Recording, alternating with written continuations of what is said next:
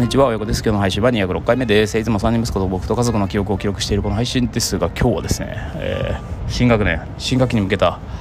心持ちをちょっと話しておこうかなと思ったりしています。えー、今日久しぶりに、久しぶりに朝ね、10キロ走りましたよ。まあなんか新しい生活を迎えるにあたって、まあ僕の生活がそんなに、まあでも変わるか、変わるな。うん、えー、長男は中1、えー、次男が小4、三男は小1ここがきついんだよな。三男の小1は心配ですね。うん。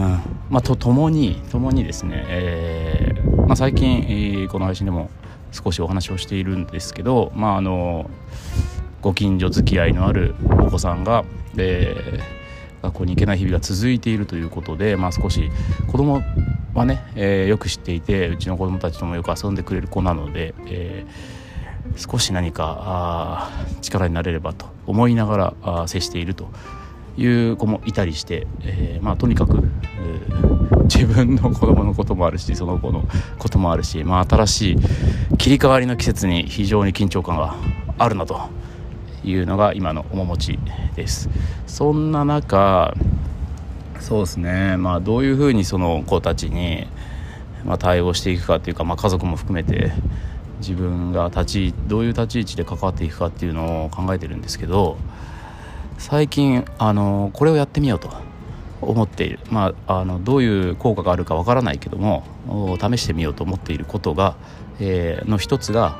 傾聴ということですね、えー、そういった話悩みを抱えているまあ自分がその立場にまた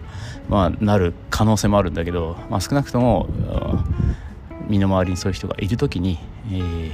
傾聴という態度を使って、えー、支援じゃないし協力でもないしなんだろう関わり関わりを持つみたいなことをやってみたらどうなるかっていうのを今ちょっとねやってみたいなと思っています、まあ、実際に実行にも移しています。で傾聴っていうのを少し僕の知る限りさまざまな研修とか体験を通じて、えー僕が今理解している限りの傾聴というものを、まあ、傾く耳を傾ける傾聴ですね、をもう少し詳しく話すと、えー、需要共感肯定承認という、まあ、4つのプロセスで対応やっていくっていうのが、まあ、傾聴だというふうに、まあ、教わったことがあります。それであの学校に行けないとかそういうことで悩んでいるご家族に対峙する時にありがちなのが、まあ、僕自身も目にしてきてで、えー、全然悪気なくあのむしろ非常に好意的に周りの人がやりがちなのが励ましとか同情の気持ちの表明なんですよね。で、えー、傾聴は今言ったように需要共感肯定承認なのでその励ましとか同情っていうのは入ってないんですよだからすなわちまあ一番よく聞くのは、まあ、小学校ね低学年のうちはとか、えー、まあ小学校とかまあ全然通ってなくてもあのそんな勉強についていけないとかそういうこともないし、大丈夫だよとかあまあそんなかそんな言葉ですよね、うん、あの今今時そんな珍しくないよとかそういう言葉、うん、なんですけどそれはもうめちゃめちゃその人のことを思ってかけてる言葉だったりするんだけど少なくとも傾聴の態度ではないので、えー、これをちょっと僕は控えて傾聴ということに徹してみようと。うん、だからねなぜかというと、まあ、僕自身もそれを経験、まあ、息子で経験してるっていうのもあるんですけどいやまあ確かに小学校行けないっていうことがあなんだ、えー、辛いなって思いながらもまあでもなんかそれが問題だっていうふうに思いたくない節もあってそのなんだ行けなくても大丈夫だよって言ってもらえると嬉しいこともあるんだけどでも実際は行ってほしかったりもするわけですよね、うん、行けて行けてほしいみたいな。行ってほしいというか行けてほしいみたいなところがまあ結構ありますよね。うん。まあその勉強についていくついていかないとかじゃなくてなんとなく、うん、だそれはねそれその気持ちを抱くこと自体を否定できないので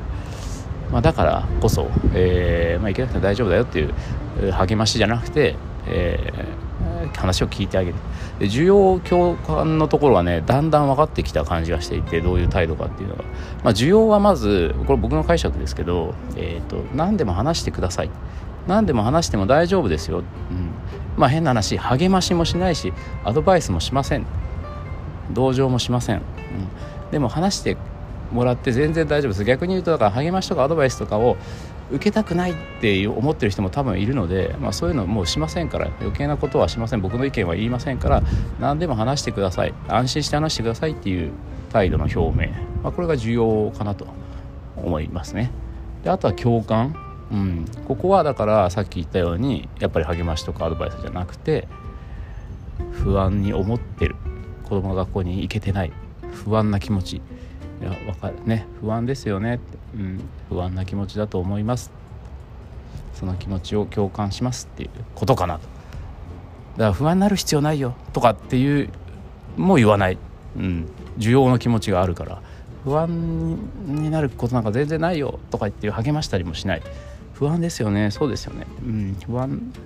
不安だと思う。分かりますっていう感じ。ここまで。うん。あとはそのその2後の2つの肯定と承認っていうのがまだちょっと感覚的につかめてないのでこれはねまあちょっとこの数ヶ月間でままたね小学校1年生のファンになる三男海ちゃんの対応自分も なかなか疲弊しそうだなとかっていうねちょっと悪い予感が若干してるんですけどまあそれ自分が自分に対してね傾聴するっていうこともあるかもしれないですね。うん、それともう一つあとはもう支援協力っていうことをやろう、ね、そういうふうに力になりたいって思った時にどうしたらいいんだろうっていうふうなことを思いますよね。でまあ周りの人を頼ってくださいとかあの人の力を借りればいいんだよとかいろんなことを言う人がいるんだけどじゃあ当事者の立場からするとそれどうやったらそういう人を頼っていいっていうどういうふうに頼ればいいの？頼り方がわからないっていうことがあるんじゃないかなと思いますよね。僕はまあそれはすごく思います。自分自身もそうだし、うんまあ、公的機関とか学校とかそういうもういかにも、えー、頼るべき存在スクールカウンセラーとかそういうところは分かるんですけどなんかそこだけだと受け止めきれないものってあるんですよね。やっぱ当事者の中には。だからじゃあそういう時に頼りたい人にどうやって頼ればいいのかってでも分かんねえしみたいなところで言うと僕がね最近発見したのは、えーと、宮台真司さんって社会学者の方がいらっしゃるんですけどこの方の態度がすごく好きで僕いろんなコンテンツを見てるんですけど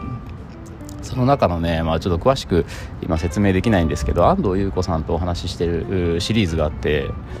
ピボットっていうその、まあ、動画コンテンツメディアの、まあ、シリーズなんですけどそこで宮台真司さんおっしゃっていたその頼り方頼る頼られる社会の作り方っていうのは頼自分ができることをその人に表明しておく。で押し付けない。その僕はこれをあなたにしますとかっていうことじゃなくて僕は、えー、こういうことができます。だからあ頼っていいですよ。別に頼んなくてもいいし何もしなくてもいいんだけど自分はこういうことはあなたにちょっとできるよっていうのを表明しておく、うん、でいつでも頼ってくださいというのを。だから頼る側があ頼っていいですかっておなんだろう断りを入れなくても、うん、あらかじめ、えー、自分のことこういう内容であれば、えー、頼ってください。だからまあ今僕はねあの近所の子たちに対してはあのいつでも一緒に学校行くし、あの学校以外の時間に一緒に遊べるしもういつでもうちに来ていいよっていうふうには言っている。その代わり、えー、迎えに行ったりとか、うん、なんだろう。あえて、えー、いついつ遊びに来てよとかこちらが日時を設定して強制するということはせずに、まあ、でもいつでも来ていいからねっていうのを言っておくっていうのは、まあ、これが一つの態度かなと思ってこれもまあ自分のまあ実験つったら失礼ですけど、まあ、ちょっと試してみる形かなと思うので、まあ、新年度新学期でちょっといろいろ不安が 募る時期、まあ、ワクワクが多い方がいいんですけどね。僕自身もまあ子どもたちの成長に関してはワクワクする面の方が大きいんだけどまあワクワクが8不安が2だとしても不安の方がね気になるんですよね。まあだからそういうことをちょっと今日考えながら配信してみました。というわけで今日も聞いてくださってありがとうございました。次回もお楽しみに。